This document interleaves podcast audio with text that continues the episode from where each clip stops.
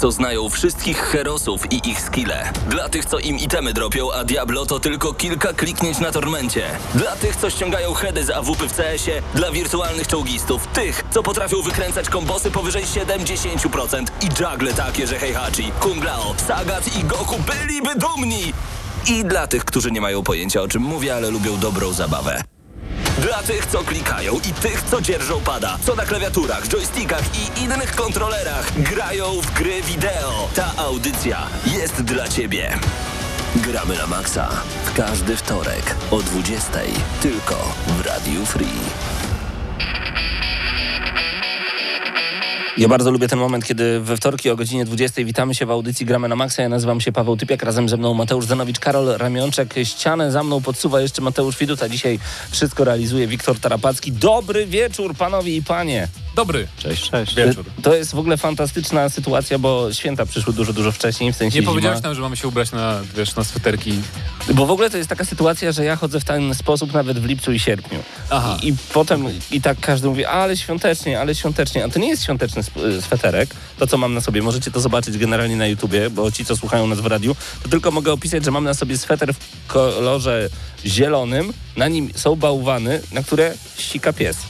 I to nie ma tu nic związanego ze świętami, ale wszyscy zawsze mówią, ale magia świąt, Paweł, jak super. Powiem ci, dopiero teraz zauważyłem. No nie? Właśnie wiem, ja zawsze mówię, ale masz ciekawe Boże Narodzenie, skoro to ci się ze świętami kojarzy.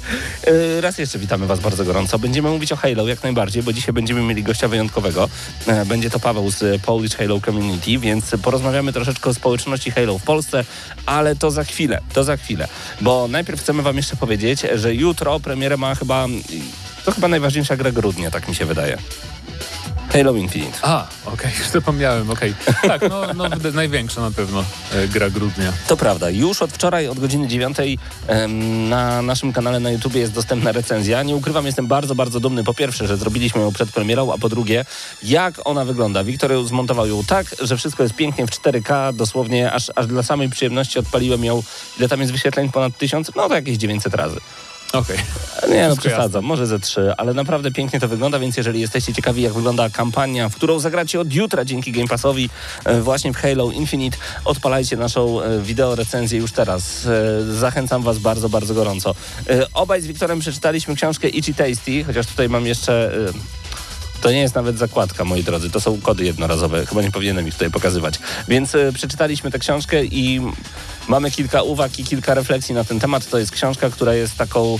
No właśnie, nie powiem wam, co to jest tym razem. To jest Itchy Tasty. Domyśl się, o czym jest ta książka. To będzie jeden z minusów tej książki. O rezydencie. I ty od razu wiesz? Bo widzę na okładkę też, nie? No ale tu jest po prostu zombie. A to jest zombie z rezydenta. To jest taki ikoniczny zombie z Residenta. No z pierwszego, bo z drugiego, nie? Jak się odwraca. Z pierwszego, jak się odwraca. No tak, to prawda. No dobrze, no niech będzie. Nieoficjalna historia Resident Evil w takim razie. Od Mateusza wszystkiego się dzisiaj dowiecie. Karol, w co grałeś w tym tygodniu? Miałeś jakiś taki czas, żeby troszeczkę pogierzyć? Od miesiąca w Deep Rock Galactic. Zjadło mnie po całości. Tak. Super Cop to jest gra, która ma wszystkie cechy, które powinny powodować, że media jej nie lubił, a no wsiąkłem. Ale jak to media jej nie lubią? Media jej nie lubią? Nie. Ja. A, że ty jej nie lubisz. To jest gra, która ma wszystkie cechy, które miałaby powodować, że jej nie lubię, nie? No rozumiem, ale lubię. To ja słyszałem, że media jej nie lubią, dlatego to notuję. Okej. Dobrze. To jakie to są cechy? Jakie to są cechy? To jest gra, która była dosyć długo w relaksacie po pierwsze, po drugie jest indykiem, po trzecie ma proceduralnie generowane poziomy, po czwarte wygląda jak połączenie Left 4 Deada i Minecrafta. Ale lubisz Left 4 Deada. Ale gra jest świetna. No, to myślę, że dla tych, którzy jeszcze nie grali, to jest powód, żeby odpalić tę grę. Nie ukrywam, że dzisiaj była niezła świąteczna niespodzianka. Sirius Sam 4 wskoczył sobie do Game Passa bez żadnej zapowiedzi. I to jest chyba dzisiaj premiera w ogóle tej gry. Nie wiem, czy wiecie. Nie. Znaczy, może na konsolach. Na PC wyszła już jakiś czas temu i była okropna. Więc polecam, nie wiem, jak za darmo. Natomiast... ale już jest troszeczkę połatana, halo. Chyba, że jest połatana, no nie wiem. Ale mi tam też przeszkadzało, bo tam prowadzili ogromne levele, takie naprawdę. Aha. Bardzo duże, nawet jak ja Sirius Sam, nawet jak na tę serię.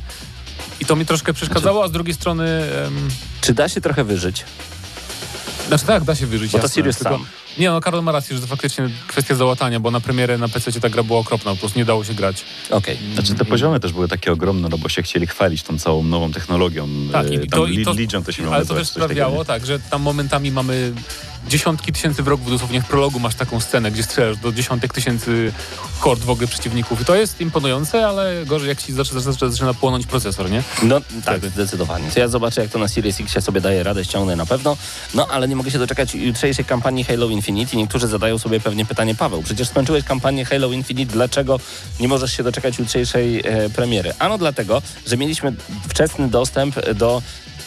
To był oddzielny plik w ogóle z grą, tak. Przez to, w co my graliśmy, to jest oczywiście pełnoprawna kampania, ale po pierwsze nie miałem tam języka polskiego, bo język polski wyłączał tę grę, a po drugie nic się nie przeniosło z tego, co zdobyłem, a tam fajne znajdźki są do multiplayera, więc ja będę grał jeszcze raz. Swoją drogą to niezły fenomen, że grając tyle godzin w kampanię Halo Infinite, ja czekam na premierę, bo chcę dalej grać w Halo Infinite, to dawno nie miałem takiej gry.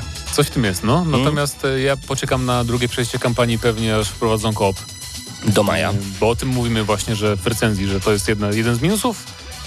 Nie jakoś ogromny może, ale na pewno trochę szkoda. Jeżeli jesteście ciekawi, jaką ocenę otrzymało od nas Halo Infinite, już teraz wchodźcie także na naszego YouTube'a. Witamy bardzo gorąco tych, którzy już w tym momencie do nas dołączyli. Nie ukrywam, jeszcze nie widzę, ale obiecuję, że w międzyczasie wejdę na naszego live. O, już nawet teraz mogę wejść, także... Ja w międzyczasie powiem, tylko dodam, że Deep Rock Galactic, które Karol chwalił, jest na Game Passie. Tak sobie myślałem, coś mi się przewinęło i się okazuje, że faktycznie jest. Także warto spróbować. Absyrtos Media razem z nami, Daniel Superion, Dawid, a także Piotrek 89, Piotrek Ptasiński, Jacek Cieślak, siema chłopacy, siema. Michał Świeżak, jak najbardziej.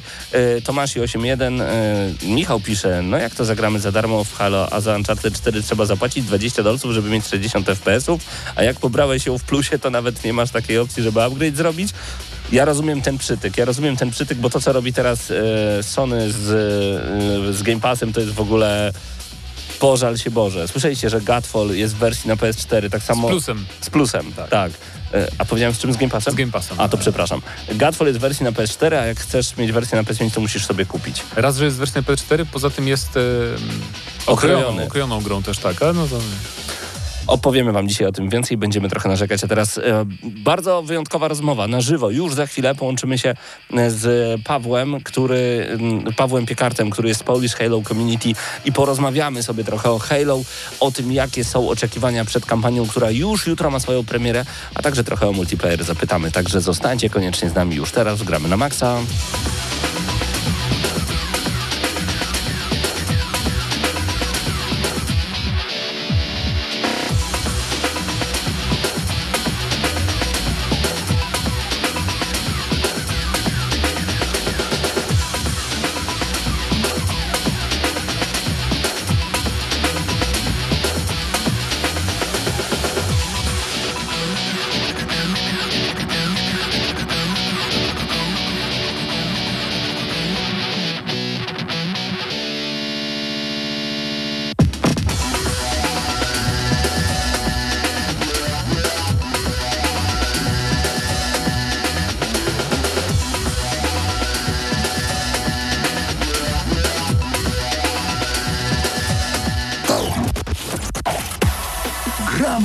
Na maksa.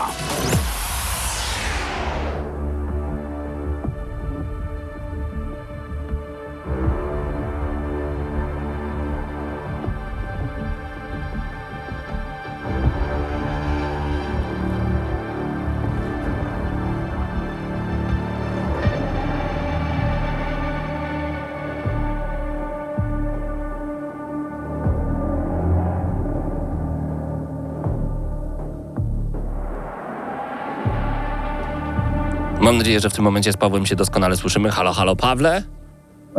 Halo, słychać mnie? Tak, wybornie, fantastycznie. Dobrze Ciebie widzieć. Paweł Piekarz z Polish Halo Community jest naszym gościem zdalnie dzisiaj. Skąd nadajesz, powiedz mi?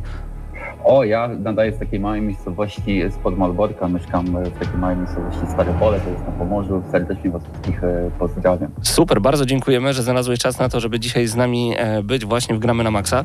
Pawle, pierwsze moje pytanie będzie dotyczyło oczywiście, tego, czym ty się zajmujesz, czyli polską społecznością Halo. Jak to wygląda w Polsce? Czy Halo jest w ogóle taką marką, która jest bardzo rozpoznawalna i czy dużo ludzi gra w Halo? Oj, o tym można by było bardzo długo rozmawiać. Krążą takie mity w Polsce, że Halo jest bardzo niszową marką, że Halo nikogo. Oczywiście w polskim growym mainstreamie tego Halo jest za mało, ale też wszelkie jakieś teksty typu, że Halo nikogo nie interesuje, są fałszywe, ponieważ mamy naprawdę wielkie grono pasjonatów tej gry w Polsce. Może was zdziwię, ale scena Halo istnieje w Polsce od 20 lat. Co? Niedawno Halo obchodziło swoje 20. urodziny, dokładnie 15 listopada. Mhm. My nawet z tej okazji robiliśmy wraz z PL Gaming taki wielki rocznicowy turniej. Tak, wiem, wspieraliśmy ten turniej i rzeczywiście były emocje mocne. Tak, no to super, że się podobało.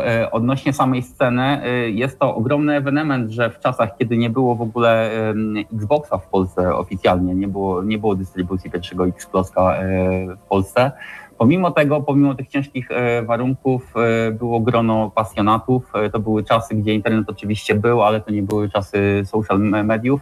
I ci młodzi ludzie byli w stanie wtedy w wielu miejscach w Polsce organizować turnieje na mega poziomie. Mamy takie ośrodki Halo jak Bydgoszcz, jak Warszawa.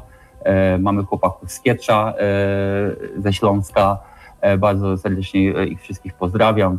Flachę, Uznego, Fila, Joja, Zielonego, Trele, Juana, Storego, no jest ich tam od groma, tak? Mhm.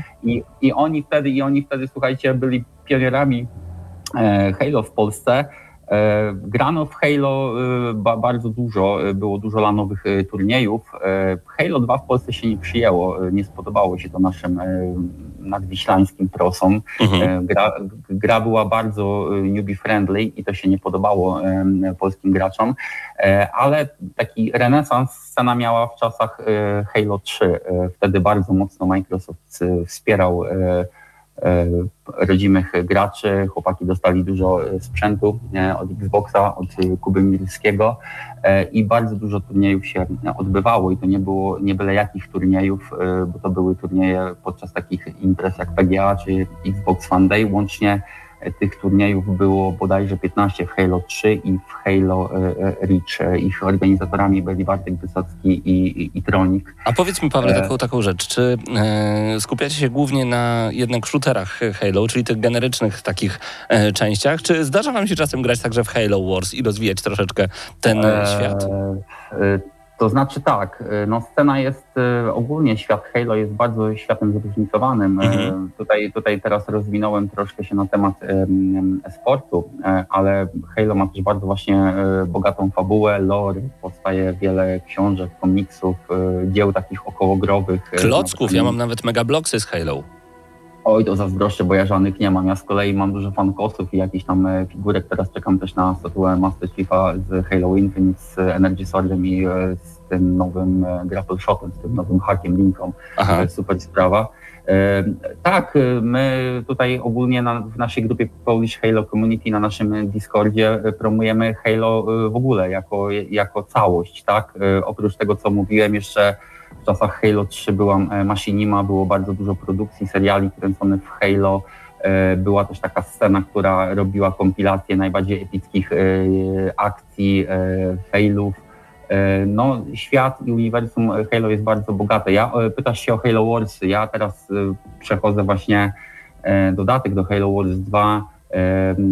Ten z Fladem, Awakening of Nightmare, on się chyba nazywa, z tego co kojarzę. I no, gra jest świetna w ogóle. Halo też w Stanach, Halo Wars też ma taką dosyć, może nie jakąś ogromną scenę, ale jest taki kanał na YouTube Breaking the Clutch i tam chłopaki organizowali nawet turnieje w Halo Warsy. W ogóle Halo Wars to taki ciekawy przypadek, bo to jest taki typowy reskin StarCrafta, bardzo fajna gra kompetytywna. I chciałbym też, żeby kiedyś w przyszłości, jak powstanie Halo Wars 3 w Polsce, też się odbywały takie turnieje. To byłoby zdecydowanie piękne, ale przejdźmy teraz do takiego głównego dzieła, które nas interesuje, czyli do Halo Infinite, którego premiera już jutro. Multiplayer z napisem beta, ale tak naprawdę to jest pełnoprawny multiplayer, jest już dostępny od kilku tygodni. Powiedz mi, jak twoje wrażenia jako osoba, która z marką Halo jest od wielu lat na ty? No... Dla mnie najważniejszy jest gameplay. Oczywiście ta beta ma sporo niedoróbek. Gracze narzekają na system progresji. Już nawet nie czuć go po prostu. Tak, Studio 343 Industries nawet już tam wprowadziło jakieś drobne zmiany, aby ten exp leciał szybciej. Niemniej ja tak naprawdę traktuję to jako kwestię drugorzędną. Dla mnie najważniejsze jest strzelanie w Halo, sam feeling, a tutaj Infinite jest bodajże najlepszym Halo od lat. Muszę też wam troszkę tutaj wyjaśnić, że Halo dzieli się jakby na dwie ery, tak? Na erę Halo 1, Halo 2 i Halo 3. Wtedy Halo tworzyło Bungie i to były gry, które wywindowały w ogóle konsolowy e-sport. W czasach, kiedy w Europie grano w CS-a, w Azji, w StarCrafta, to w Stanach rządziło Halo 2. To było normalnie puszczane w kablówce. Szczytem było Halo 3. Niestety ostatnia gra Bungie na pożegnanie z serią Halo Reach to jest dobry tytuł, ale niestety zawierał dużo niedoróbek, które popsuły troszkę balans w tej grze i już w czasach Halo 3 zaczęła scena kuleć, już ten e-sport nie był tak popularny. W Halo 3 w ogóle nie było tematu e-sportu. To było pierwsze pełnoprawne Halo od 3.4.3 i niestety nie było tam żadnego e-sportu poważnego. Były tam oczywiście... Ty mówisz o czwórce teraz, tak? Tak, o czwórce. Okay. Halo 5 z kolei było świetną grą.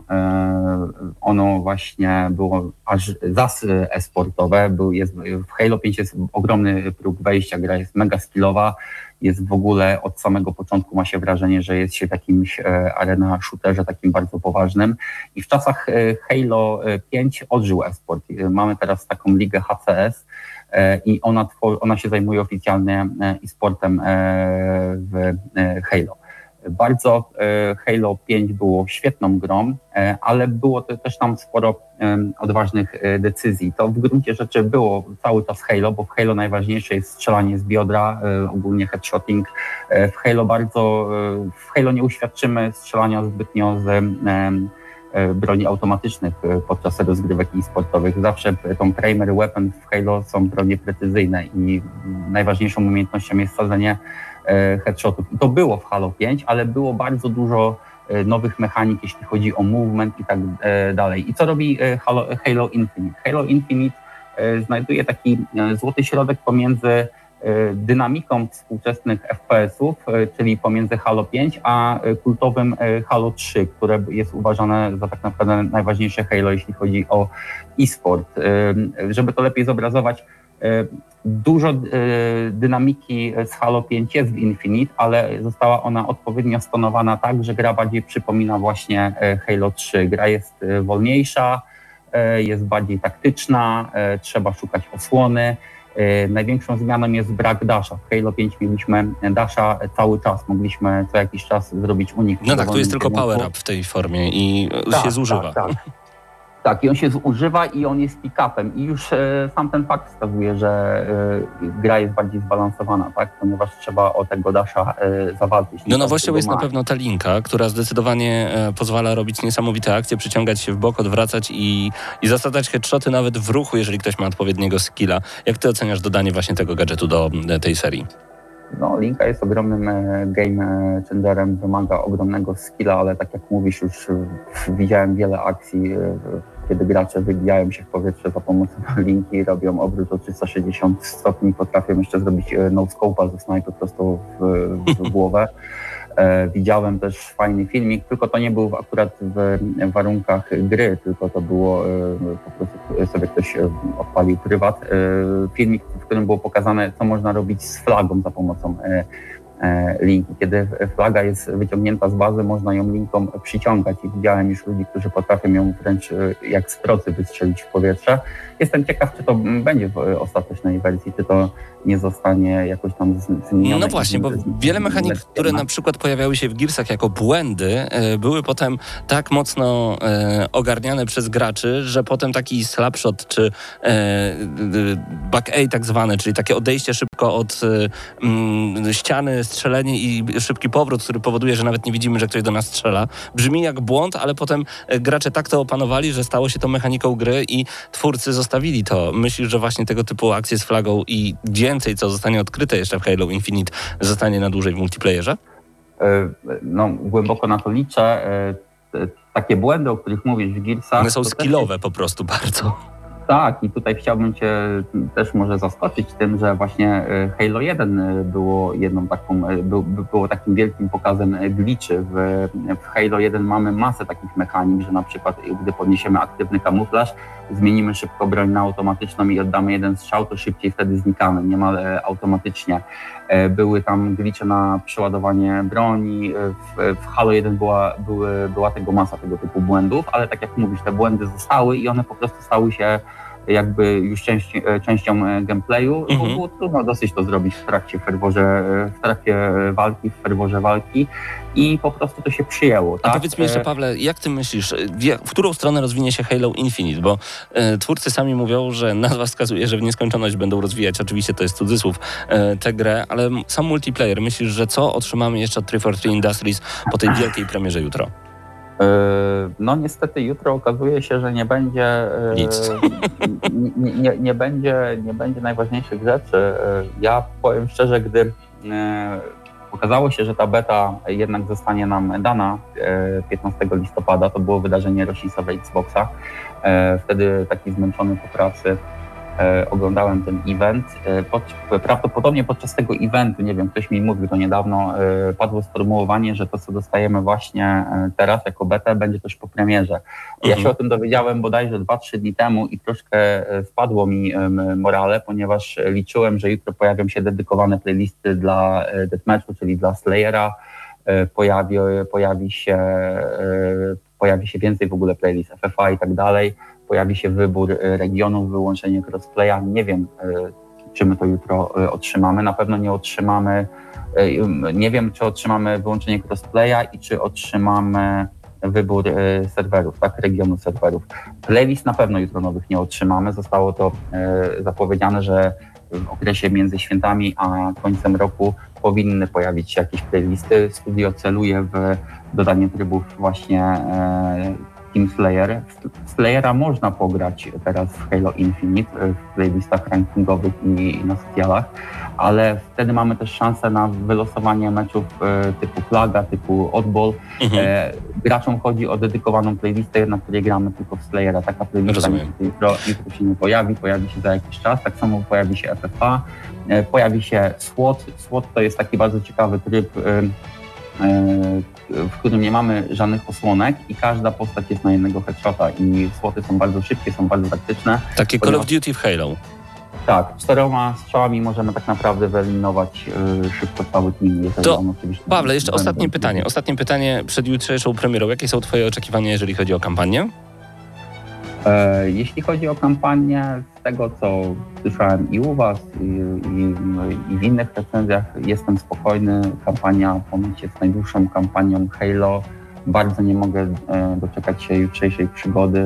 Mam nadzieję, że dzisiaj wskoczy preload i będzie można ją pobrać, bo jutro od razu, bodajże o 18 czy 19, nie pamiętam teraz, chyba o 18, od razu, kiedy będzie tylko to możliwe, odpalam grę i gram tak długo, jak tylko się da i mam nadzieję, że w przyszłym tygodniu już ją całą wymaksuję. Od razu zaczynam na najwyższym poziomie trudności Legendary. Wam też polecam grę na tym poziomie, ponieważ no, Legendary w Halo jest bardzo wymagające i skillowe, ale dostarcza masę frajdy, jeżeli już się opanuje headshotting, można strzelać od razu w głowy przeciwnikom i oni będą padali, tylko trzeba najpierw do tej głowy się dobrać.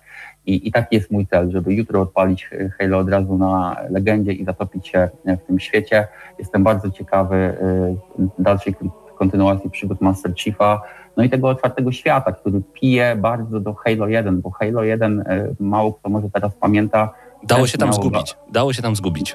Miało bardzo, bardzo duże lokacje, jak na tamte lata, to był 2001 rok, to były cudownie wielkie poziomy i inteligencja przeciwników w Halo 1 do dzisiaj potrafi zauroczyć i wszystkim polecam przejście tej gry w ramach The Master Chief Collection, które jest dostępne w Game Passie. Pawle, tylko ostatnie zdanie, przepraszam.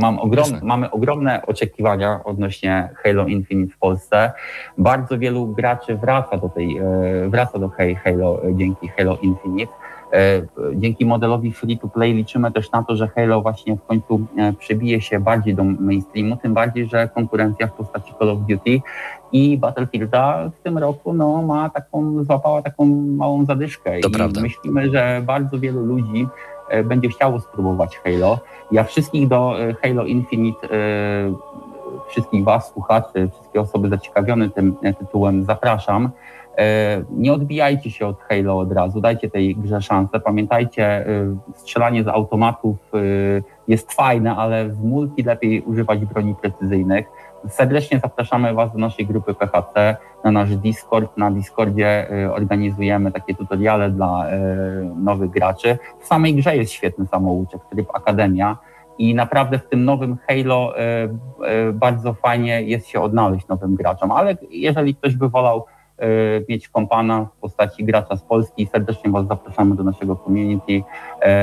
Ja nie jestem jedyną twarzą tego community, jestem w nim dosyć niedawno. Pozdrawiam resztę jeszcze naszego zespołu, Nikodema, Sebastiana, Dagmary i Jakuba. Trzymajcie za nas kciuki, żeby to Halo nam wychodziło. Planujemy masę eventów, masę turniejów online i może nie tylko online. Trzymajcie za nas kciuki, a jeżeli chcecie pograć w Halo, zapraszamy do nas, na pewno was wprowadzimy do tego świata, zrozumiecie, na czym to polega i wtedy myślę, że się zakochacie w Halo, bo Halo jest naprawdę fenomenalnym shooterem. Uważam, że jest to najbardziej skillowy shooter na konsolę i uważam również, że zawdzięczamy wszyscy my gracze obecni dużo tej grze, ponieważ Halo stworzyło tak naprawdę Xbox Live'a, czyli granie online na konsolach. I to prawda, to prawda. Paweł Piekarz, Polish Halo Community. Zapraszamy was bardzo, bardzo gorąco do tego, abyście znaleźli PHC właśnie na Facebooku, na Discordzie i dołączyli, bo naprawdę do świata Halo warto dołączyć. Pawle, dziękuję, że znalazłeś czas na to, aby być dzisiaj razem z nami. Dzięki za zaproszenie, dzięki chłopaki. Pozdrawiam i do usłyszenia. Do usłyszenia. Życzymy oczywiście jak najlepszych wrażeń z jutrzejszej premiery. Obiecuję, że będziesz się dobrze bawił. My wracamy do was już za chwilę, a wy słuchacie Gramy na Maksa.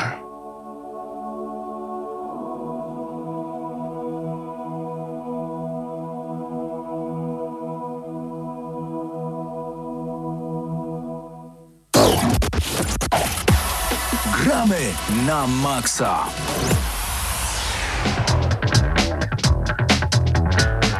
Nie dość, że już byłem przekonany do Halo i to bardzo mocno, szczególnie, że kampania mnie mocno wciągnęła, co możecie oczywiście usłyszeć podczas naszej recenzji, która jest już teraz na YouTubie dostępna. Przypominamy, premiera jutro. No to jeszcze to, o czym powiedział Paweł, że jest ta możliwość stworzenia community, czyli tej społeczności, która nas wciąga. To jest to, bo granie z kimś, z kim możesz porozmawiać na co dzień, kogo... Ja na przykład mam taką społeczność w Gearsach. My dosłownie codziennie przerzucamy sobie memy, wiadomości, informacje, mamy siebie na co dzień w Messengerze czy na WhatsAppie i to jest fantastyczne, to jest zupełnie inne granie, to nie jest tylko odpalanie konsoli, żeby popatrzeć na grafikę, tylko to jest spotkanie z kimś innym. Super! To ja mam tak teraz w Finalu 14 oczywiście, bo wyszedł nowy dodatek, przecież wszyscy wiedzą, wszyscy grają na pewno. Bardzo popularna rzecz. Bardzo. Także tak. Spędziłem 8 godzin w kolejkach w ten weekend na serwery w ogóle. 8 godzin w kolejkach. Kupa zabawy, ale 12 godzin dało mi się zagrać od piątku, tak mniej więcej. Jestem zachwycony, ale no, trudno mówić o dodatku do MMO, nie? Jeżeli nikt nie grał w poprzednie dodatki. Nikt z was przynajmniej. Może ktoś z naszych słuchaczy na czacie niech ktoś napisze, czy ktoś gra w Final 14. To mnie bardzo ciekawi, zobaczymy. Czy jestem odosobniony tak bardzo. Bo tutaj temat o Halo się bardzo, bardzo ładnie rozwinął. Bardzo dobrze. Ja mówiłem tak, nie pamiętam kiedy to było, jeszcze jak zapowiedziano w ogóle Halo Infinite, czy jak opóźniano, że miałem nadzieję, że właśnie Halo się trochę stanie bardziej popularny w Polsce dzięki Infinite. I wygląda na to, że tak się dzieje naprawdę, dzięki temu darmowemu multikowi przede wszystkim. Pyta się Kiksur, czy szykuje się maraton z Halo. Najpierw Master Chief, a później Infinite. Kto wie. Do tego jeszcze, co tutaj mamy informację, że musiał się temat Gears pojawić. Pojawia się, Kubo, co tydzień temat Gears w moich ustach, także tak musi być. THC, The Halo Community. Niech będzie, Bobby Mac. Widzimy, że głodnemu chleb na myśli. Panowie, to jest chyba, jeszcze taki szybki dżingiel zrobię i odpalamy news shota. Gramy na Maxa. I w tym tygodniu newsshota przygotował dla nas Karol. Jak machasz w radiu, to nikt tego nie słyszy. Ale YouTube widzi, Zaczynamy od nowego interaktywnego Matrixa niedługo, bo już 22 grudnia premiera czwartej części filmowej serii o fałszywym, wirtualnym życiu zatytułowanym Matrix Zmartwychwstania. Być może dostaniemy też wirtualny, komplementarny do filmu odpowiednik. No i użytkownik Reddita o pseudonimie The Andrzelew zapostował na subreddicie odpowiedzialnym za przecieki z branży gier wideo grafikę, która wydaje się potwierdzać to przypuszczenie. Na tejże ukazana jest Metropolia, wschodząca nad nią słońce oraz napis The Matrix Awakens, an Unreal Engine 5 Experience. Grafika jest oczywiście utrzymana w klasycznym, synonimicznym dla serii zielonkawym kolorze, poprzetykanym liniami ciągnącego się kodu. Znamy więc tytuł oraz wykorzystywaną technologię, a co do platformy możemy spekulować. Obraz miał zostać odgrzebany w czeluściach PlayStation Network, co oczywiście zasugerowałoby konsolę PlayStation. Pojawiały się głosy, że o pełnoprawnej grze z uniwersum Matrixa byłoby wiadomo dużo więcej, dużo wcześniej. Wielu komentujących spekuluje, że będzie to raczej wirtualna wystawa przywodząca na myśl niedawny kit Amnesia. No właśnie, spekuluję. Jak na razie jest to przeciek. Żadna z zainteresowanych stron ani nie potwierdziła, ani nie zanegowała plotek. Mamy dzisiaj 7 grudnia. Jakby ta gra miała się pojawić jeszcze przed końcem roku, to chyba byłoby za szybko. A może ktoś Silverhanda przerobił i dodał zielone napisy, panowie? Co do 7 grudnia. Mamy jeszcze update dzisiaj. O! Że demko technologiczne The Matrix Awakens można już preloadować na konsolach PS5 i Xbox Series X. Ujawnione ma zostać oficjalne w czasie The Game Awards, czyli jednak... Jednak jest. Widzicie? Tylko co to będzie? Nieciekawe. Człowiek zadaje pytanie sobie i 15 sekund później dostaje informację, że już możecie ściągać grę. Tak jest w radiu, tak jest w internecie. Tak jest. To jest Paweł Witek w XXI wieku. To prawda. Co dalej mamy z tym Game Passem od Sony, Karol?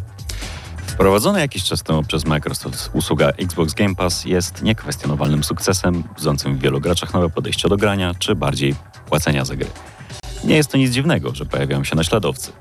O ile nazywanie Sony naśladowcą Microsoftu jest trochę nie w porządku, jako że firma może się pochwalić własnymi usługami opartymi o subskrypcje, takimi jak PS Plus czy PS Now, faktem jest, że firma szykuje nowe, bardziej konkurencyjne dla Game Passa rozwiązania. Projekt o kryptonimie Spartacus ma być nową usługą niejako łączącą obecny PS Plus i PS Now, oferującą 3 poziomy subskrypcji, gdzie pierwszy z nich ma działać podobnie do obecnej iteracji Plusa, drugi ma dodatkowo oferować dostęp do obszernej biblioteki gier z PS4 i 5, a trzeci to pełna paczka dostępu do dem, streamów oraz klasyków z PlayStation 1, PlayStation 2, PlayStation 3 i PSP.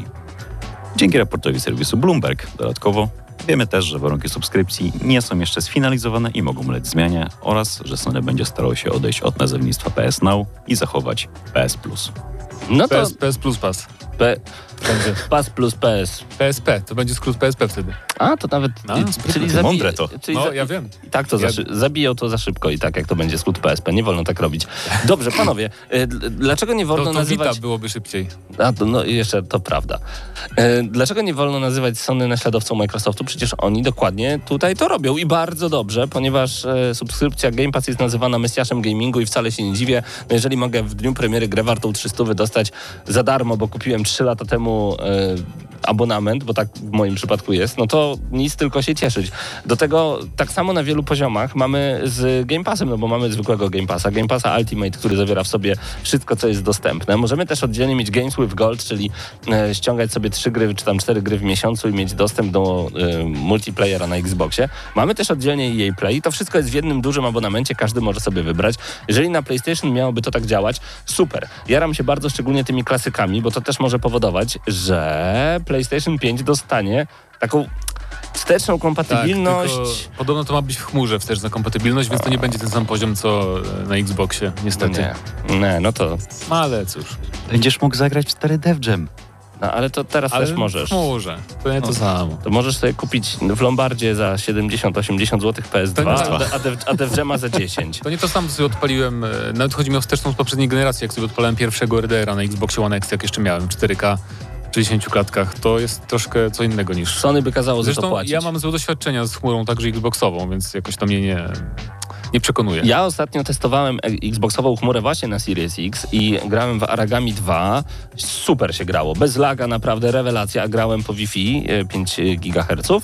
Jeżeli chodzi o Forcę Horizon 4, rzeczywiście było widać lekkie opóźnienie i że to nie wygląda tak, jakby było zainstalowane. No tak, zależy od gry po prostu. Zależy od gry, ale naprawdę cały czas wrażenia mam lepsze niż bym przypuszczał, więc no zobaczymy. Życzymy oczywiście wszystkim, którzy posiadają konsolę PlayStation, żeby dostawali jak najwięcej od PlayStation za jak najmniej pieniędzy i nie bójcie się, to jest ogromna firma. Oni nie zbiednieją przez to, że zapłacicie raz na jakiś czas 4 zł, a potem 50 za taką usługę. Naprawdę, ja się tylko dziwię, dlaczego gracze boją się o pieniądze wielkich koncernów i mówią, o nie, nie kupuję Game Passa, bo to się nie opłaca twórcom, wydawcom i Microsoftowi. Serio? Naprawdę? Liczy się to, że tobie pieniądze zostają w kieszeni. Nieważne jest, gdzie kupujesz gry. Tak samo jak niektórzy... Ja na przykład nie mam problemu z tym, żeby kupować gry w Brazylii, Argentynie, po VPN-ach i tak dalej, o ile są z legalnego źródła. Co innego o platieru. Ale z legalnego źródła. No bo to, że omijamy jakieś podatki i tak dalej, to naprawdę nie powinien być problem konsumenta. Tylko faktu, że jakiś system jest dziurawy i warto z tego skorzystać, więc to nie jest piractwo. Właśnie, to był Game Pass od Sony, a Battlefield... Ja uwielbiam tytuł ten, bo za każdym razem, kiedy jest Battlefield... Jesteś fanem Battlefielda po prostu. Nie, cichutko się uśmiecham sobie. Okay. Pod nowym przewodnictwem, w jakim stanie objawił się graczom BF 2042, wiedzą wszyscy, było źle. Mocno kiepski start i obecny stan produkcji wydaje się być przyczyną dość istotnych przetasowań na szczycie marki. Zacznijmy od tego, że dyrektor naczelny odpowiedzialnego za grę studia DICE odchodzi ze stanowiska studia oraz spod bandery EA. Życzymy powodzenia. Mając na uwadze absolutny brak zawartości singleplayer nowego Battlefielda, designerowi serii Halo Markusowi Leto zostało powierzone nowe, nienazwane jeszcze studio. Leto ma zająć się wprowadzeniem więcej elementów fabularnych do serii. Najpewniej chodzi o pełnoprawne doświadczenie singleplayer i finałowo za losy marki odpowiedzialny będzie od teraz Vince Zampella, graczom znany jako szef studia Respawn Entertainment, odpowiedzialnego za hit Apex Legends. Nowym pomysłem na poprowadzenie serii Battlefield ma być łączone uniwersum, w którym kolejne gry mają być jego częściami, a nie osobnymi, niezwiązanymi ze sobą produkcjami. Jak to może wyglądać w praktyce, wie chyba na razie tylko sam Zampella. Zgłaszam zażalenie. Przede wszystkim Titanfall, a nie jakiś Apex. Chociaż nie, dobra, ja bardzo lubię Apexa, także, ale tylko tak mi to... Titanfalla to wycofują ze sprzedaży. Titanfalla chciałem dodać, że pierwszego Titanfalla wycofują ze sprzedaży. Już chyba wycofali z sklepów. Nie powiedzieli dlaczego, to jest ciekawe. Właśnie Mateusz Widut podczas Plusa mi uświadomił, że może to znaczy, że robią remaster, bo EA lubi wycofywać ze sprzedaży stare, że potem troszeczkę drożej sprzedawać remastery. Ciekawe, czy to będzie do 3 razy sztuka. Pamiętajmy, że w Titanfalla żadnego nikt nie grał. I to jest taka prawda. Titanfalle się nie sprzedawały, nikt nie chciał w to grać, a wszyscy chwalili tę grę mówili, że jest rewelacyjna. Ale druga część to już była tylko i wyłącznie wina polityki wydawniczej wtedy. Tak pamiętamy. Chyba też mi się wydaje. To była rewelacyjna gra. Cross-platformowa, to prawda. Pomiędzy Xboxem One i PS4, PS3, Xboxem 360. Ale naprawdę to była świetna, rewelacyjna gra, w którą nikt nie chciał grać. No trudno. Problemy prawne gry It Takes Two. I mam nadzieję, że pamiętacie jeszcze tę grę, wybitną grę kooperacyjną od znanego miłośnika gal oscarowych Josefa Faresa. Nie jest to sprawa pierwszej świeżości, bo miała miejsce jeszcze na długo przed premierą gry, aż w 2020 roku, gdy gra ukazała się w marcu 2021, ale dowiadujemy się o tym dopiero teraz. Okazuje się, że odpowiedzialne za grę studio Hazelight nie ma praw do nazwy It Takes Two. A wszystko dzięki inicjatywie Take-Two Interactive, czyli wydawcy m.in. GTA. Miało się rozejść o podobieństwo w obydwu nazwach. Take-Two miało tak długo blokować kwestię przydzielenia grze znaku handlowego, że Hazelight było zmuszone odpuścić dosłownie na dzień przed oficjalną premierą tytułu 25 marca 2021 roku i charakterystyczne dla Take-Two agresywne posunięcie na szczęście nie zmienia nic w dostępności czy dystrybucji i produkcji Faresa, co najwyżej nie blokuje innych producentów przed używaniem takiej samej nazwy. Sam Fares na szczęście lub nieszczęście nie skomentował sytuacji. Ja nie rozumiem tak naprawdę, o co poszło. Znaczy Take-Two i It Takes Two brzmi podobnie, tak jak Paweł i Gaweł, ale gdybym ja chciał powiedzieć Gawłowi, Gaweł nie może się tak nazywać, bo to brzmi podobnie jak ja. Ale ty nie jesteś korporacją. I dlatego korporacje trzeba niszczyć. To swoją drogą, nie? No dobra, ale to co? I oni chcieli, żeby to się nie nazywało It Takes Two, a gra nadal się nazywa It Takes Two. Im chodziło o to, żeby studio sobie nie mogło zastrzec nazwy. Może się nazywać gra i tekstu, ale nie zastrzeżecie sobie nazwy tekstu. Więc teoretycznie my teraz też możemy stworzyć grę i nazwać ją i tekstu, jak chcemy. Aha. O to chodzi. Więc to może przeszkadzać twórcom, ale z drugiej strony, no bo nie wiem, czy to w przypadku takich małych gier też się sprawdza, na przykład na Steamie lubią się pojawiać klony gier, nie? Albo jakieś tam nawet na Google Playu jakieś tam tanie podróbki. To może być furtka dla takich twórców, którzy robią takie właśnie szroty podróbkowe, że mogą sobie stworzyć grę It Takes Two gdzieś tam z asetów za darmo i sprzedawać jako It Takes Two, ale no, to raczej... To jest...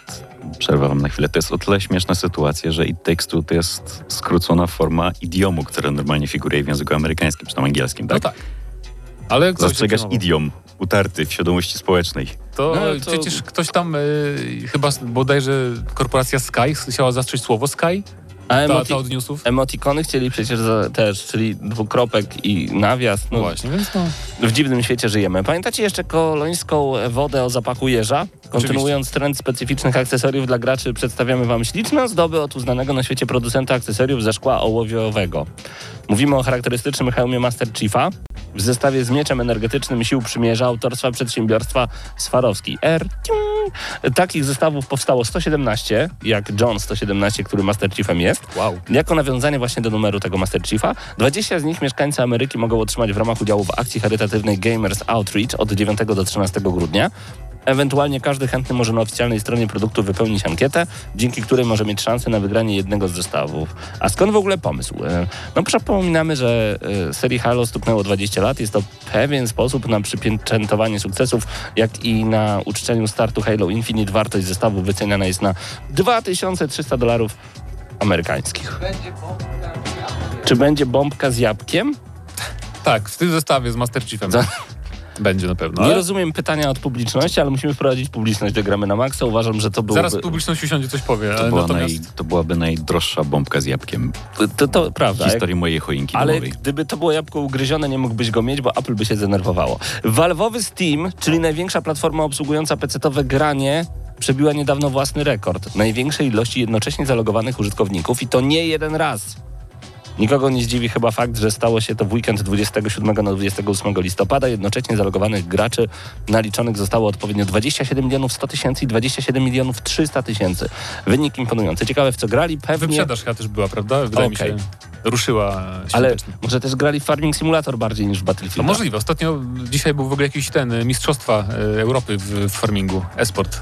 No to jest bardzo poważny trend. Tylko wam zwrócę uwagę, że to nie jest ilość grających graczy, tylko ilość zalogowanych graczy. Tak. Okay. Jest to drobna różnica. Tak jak, czyli tak jak mówi Mateusz, kupowali wtedy. No bo masz odpalone w tle po prostu, tak jak ja często. Aha. Muszę kiedyś Steama zainstalować.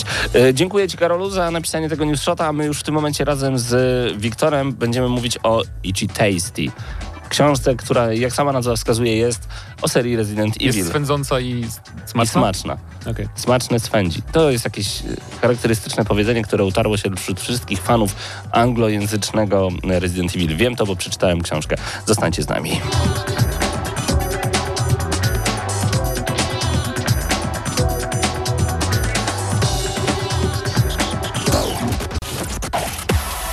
Gramy na maksa.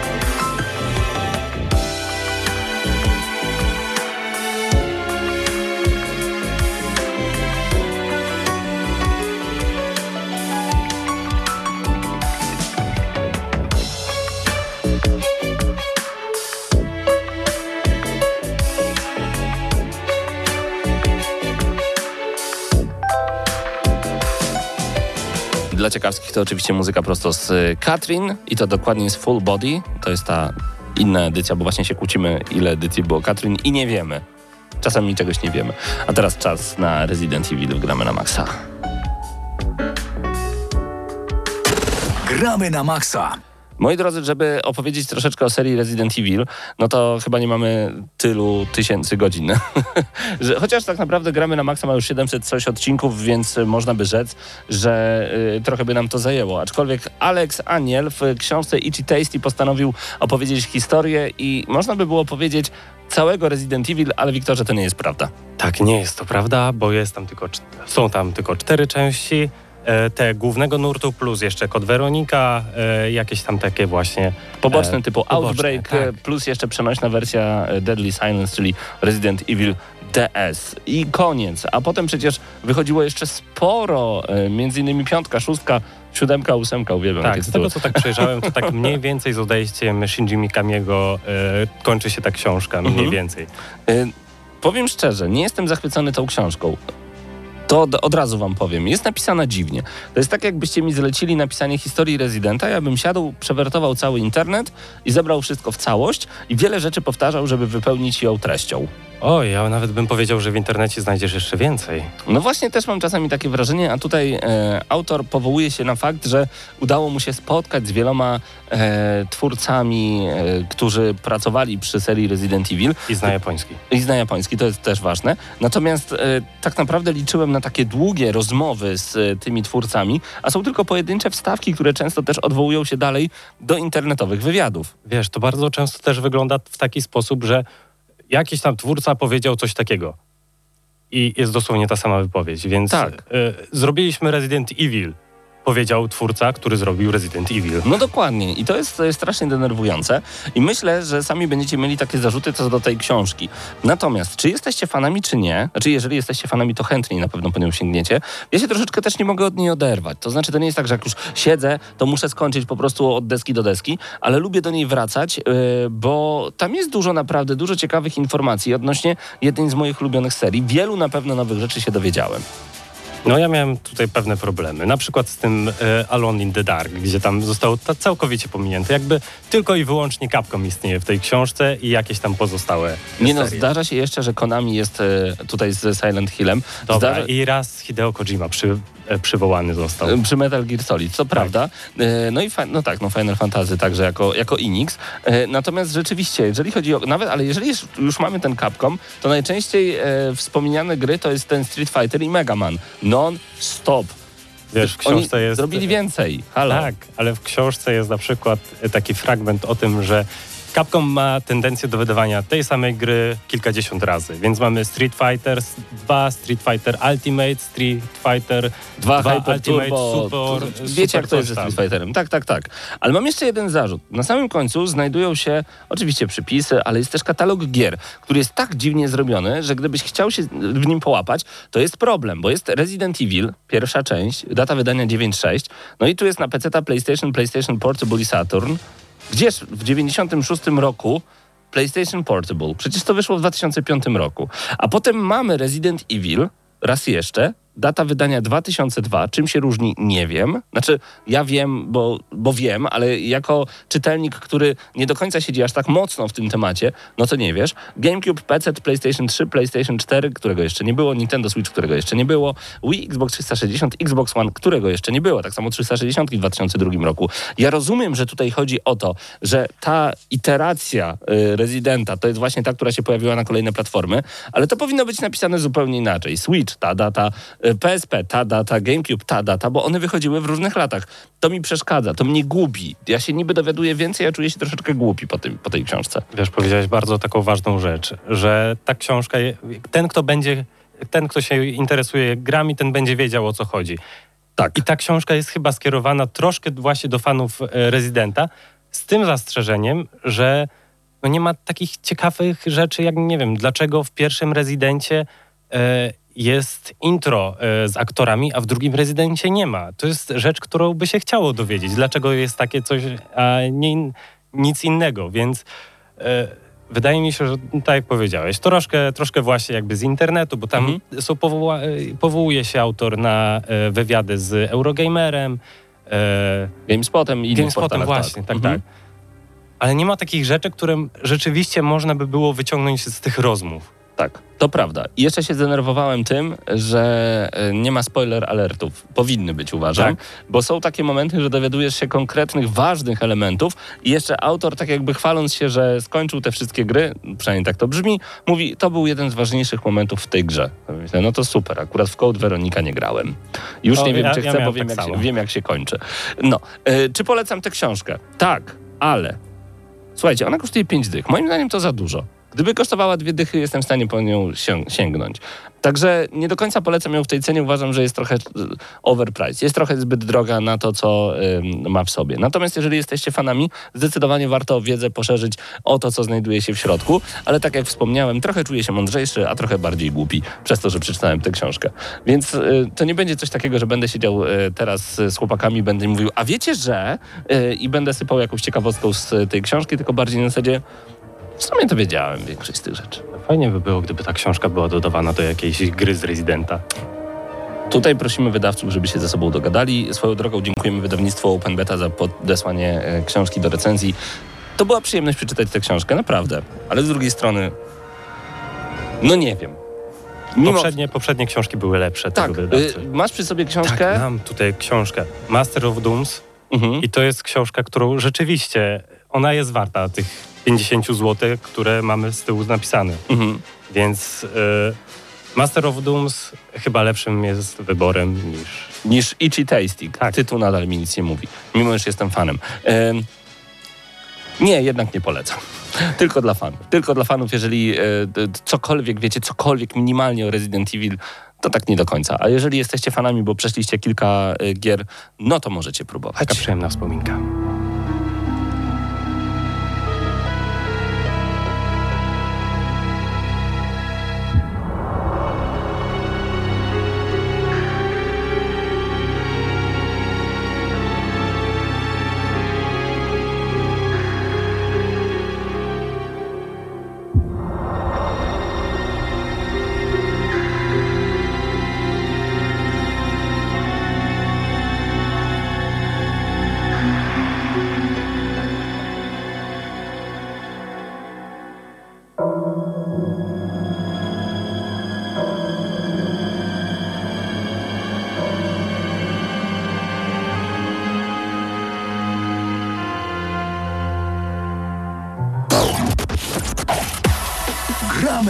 Na maksa.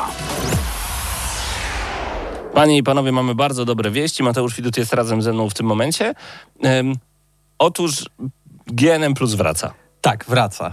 W sensie prawie. Jeszcze nie jestem tego w 100% pewien, ale ubiegłotygodniowy odcinek został nagrany, ale... Tak nie do końca, w sensie jeden głos, drugi był w studni, czyli tam zepsuło się. Mniejsza.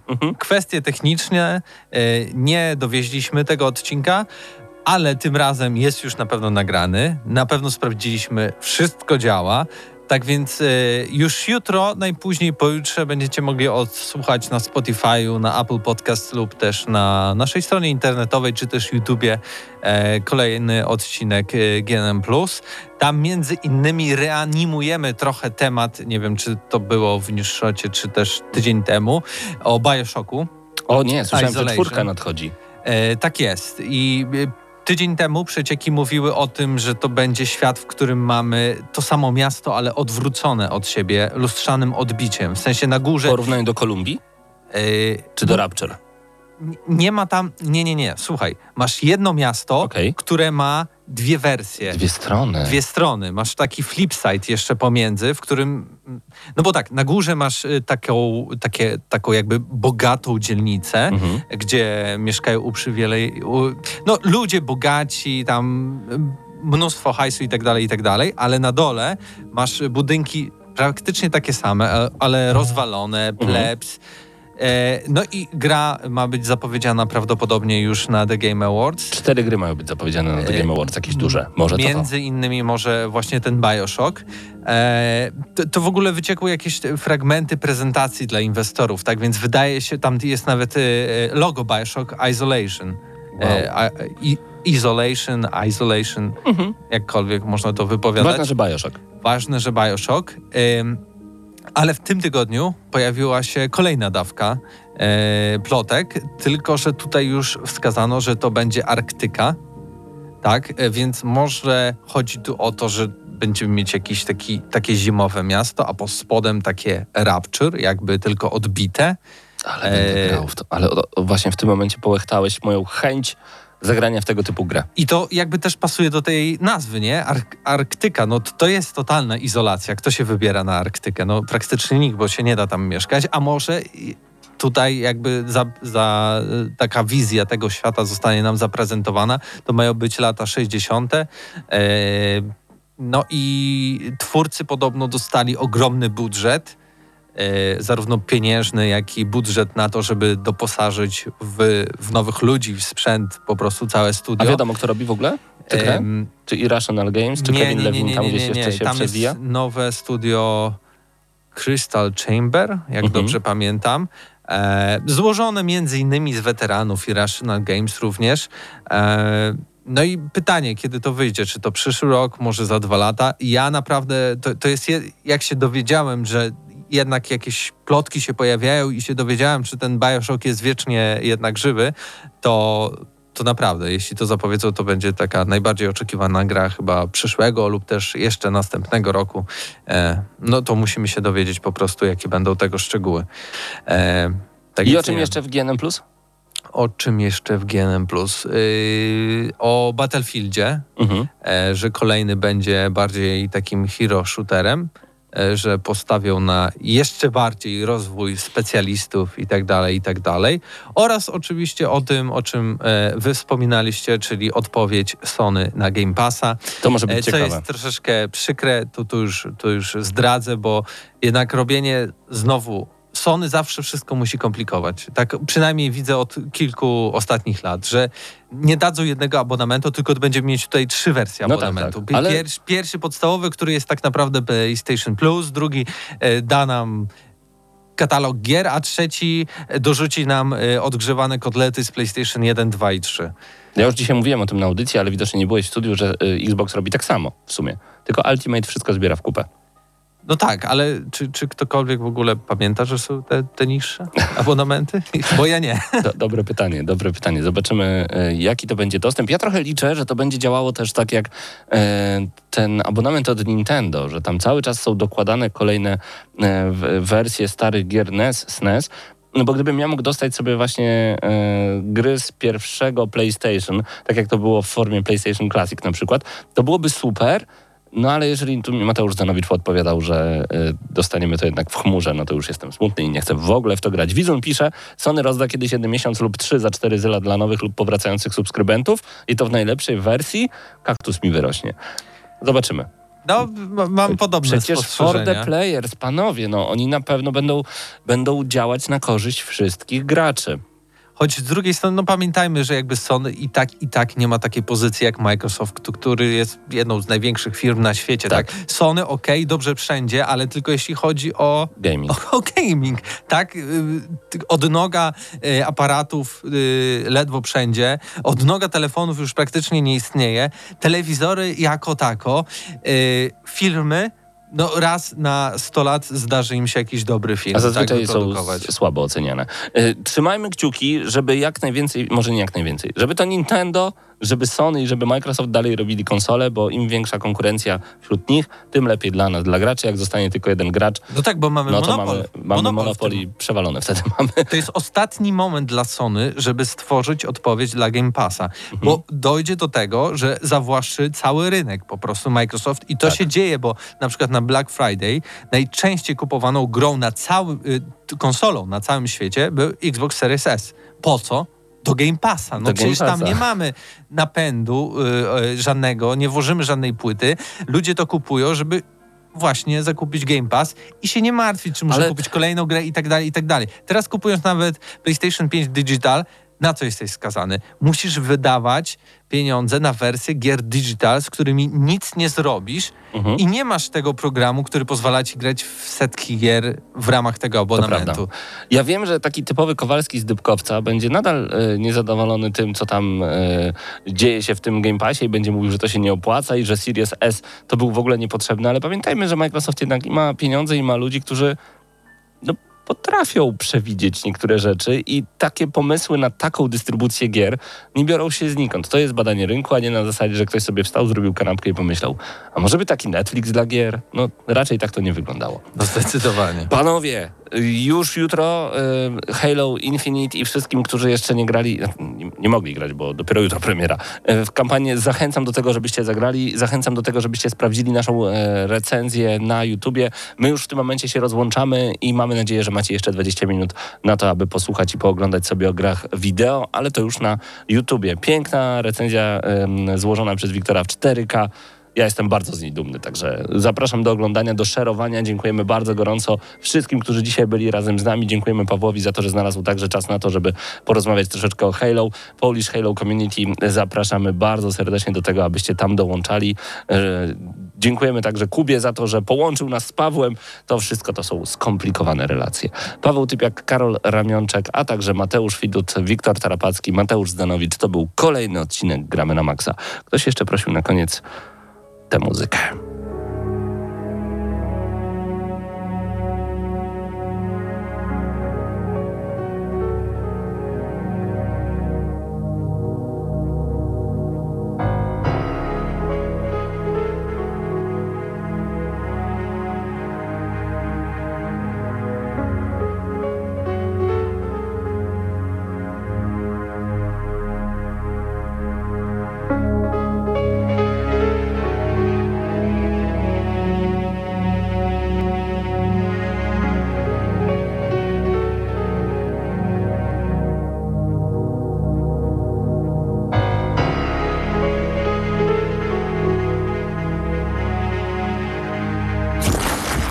Dla tych, co znają wszystkich herosów i ich skille. Dla tych, co im itemy dropią, a Diablo to tylko kilka kliknięć na tormencie.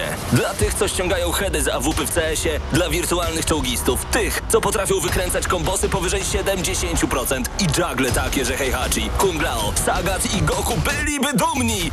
I dla tych, którzy nie mają pojęcia, o czym mówię, ale lubią dobrą zabawę. Dla tych, co klikają i tych, co dzierżą pada, co na klawiaturach, joystickach i innych kontrolerach grają w gry wideo. Ta audycja jest dla Ciebie. Gramy na Maxa. W każdy wtorek o 20:00 tylko w Radiu Free.